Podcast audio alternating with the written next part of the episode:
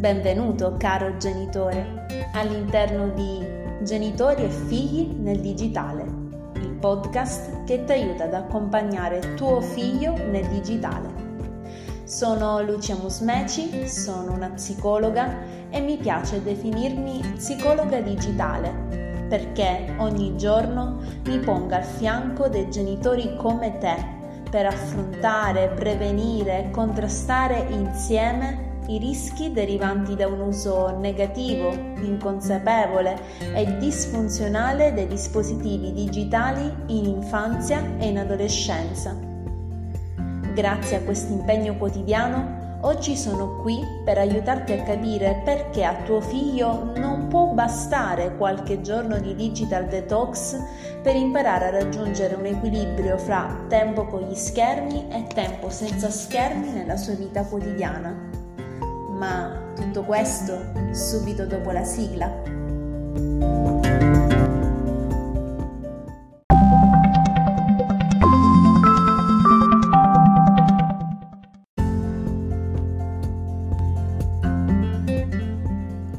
Ormai da qualche anno la pratica del digital detox, o per meglio dire della disintossicazione digitale viene presentata da vari esperti o presunti tali come la soluzione definitiva alla maggior parte delle problematiche legate al digitale stesso.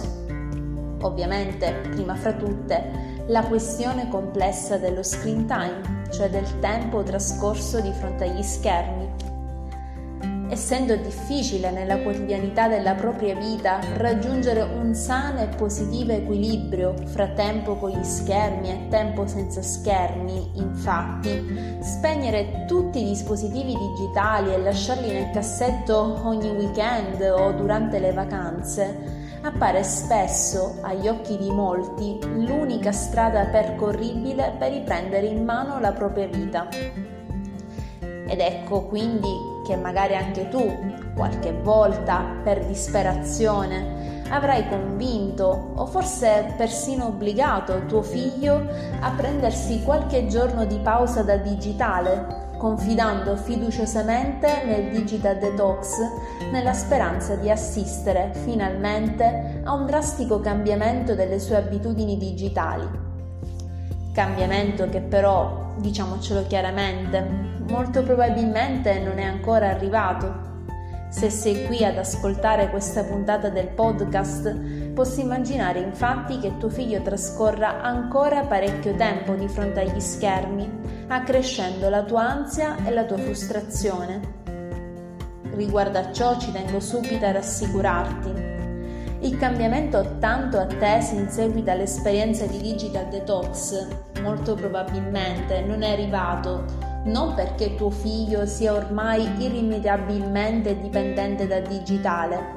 Ci sarebbe poi da chiedersi se veramente nel suo caso si tratti di dipendenza o solo di abitudini disfunzionali consolidate nel tempo quando piuttosto a causa dell'inadeguatezza della logica sottostante alla pratica del digital detox nel medio e nel lungo termine. Cosa intendo dire?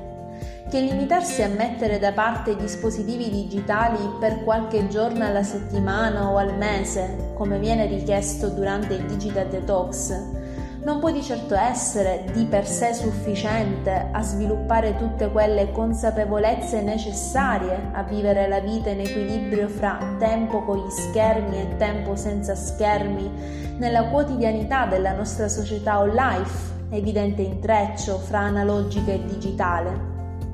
Come mai?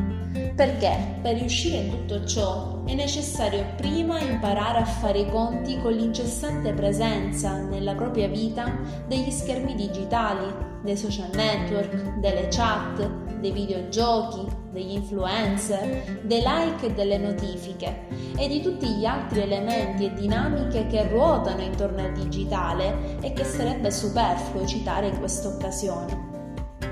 Solo per fare un paio di esempi concreti, resistere alla tentazione di controllare lo smartphone ogni minuto, così come riconoscere il proprio bisogno di alzarsi dalla scrivania del computer e sgranchirsi le gambe. Infatti, sono competenze che possono essere apprese e sviluppate solo nell'esperienza di una vita life vissuta e compresa pienamente e consapevolmente. Esattamente il tipo di esperienza che la pratica del digital detox esclude interamente. Digital detox permette infatti di rifugiarsi nell'illusione di una vita ormai anacronistica basata puramente sull'analogico una vita in cui il digitale, nel male ma anche nel bene, non ha mai fatto la sua comparsa. Una vita dunque in cui non è necessario imparare a confrontarsi con tutte le più varie complicazioni, oltre che con le diverse agevolazioni correlate al digitale. A fronte di tutto ciò, considerando pure che ad accogliere al rientro da questa breve fuga dalla realtà c'è spesso una quantità di notifiche e aggiornamenti tale da innescare episodi di vere e proprie abbuffate digitali, appare sempre più evidente a uno sguardo attento che se l'obiettivo è il raggiungimento di un equilibrio fra tempo con gli schermi e tempo senza schermi, non è il digital detox la strada da percorrere seppur essa sia più battuta da amici e parenti, quanto piuttosto quella ancora meno conosciuta, ma decisamente più efficace del digital minimalism. Il minimalismo digitale consiste nell'utilizzo consapevole e soprattutto quotidiano dei propri dispositivi digitali, a partire da una valutazione altrettanto consapevole delle proprie attività digitali, in modo da ridurre al minimo gli elementi inutili e distraenti e mantenere così esclusivamente ciò che accresce il proprio benessere psicofisico nella propria quotidianità. Il vantaggio di praticare digital minimalism, magari ti starei chiedendo, qual è? Beh, è presto detto. Un equilibrio sano e positivo fra tempo con gli schermi e tempo senza schermi 365 giorni all'anno, 366 negli anni bisestili, senza alcun bisogno di alternare giorni, settimane o mesi di abbuffate digitali a disintossicazioni dalla breve durata. Col digital minimalism, cioè, ogni giorno diventa un giorno di benessere life in cui si è capacissimi di spostarsi flessibilmente da un'attività all'altra, sia essa digitale oppure no, in maniera volontaria e ragionata.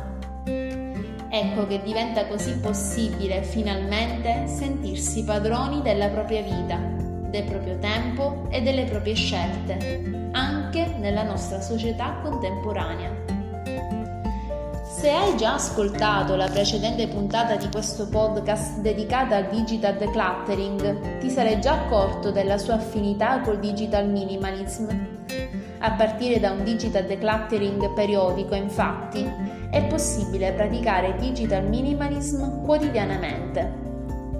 Se vuoi aiutare tuo figlio a intraprendere questa strada verso la consapevolezza on life, ti consiglio dunque di ripassare o recuperare la suddetta puntata. Buon ascolto e buon cammino! Clicca su Segui per assicurarti di ascoltare anche tutte le puntate successive a questa di oggi. Condividi questo podcast con altri genitori a cui credi possa essere utile. E soprattutto, grazie per la tua fiducia. Me ne riprenderò cura nelle prossime puntate.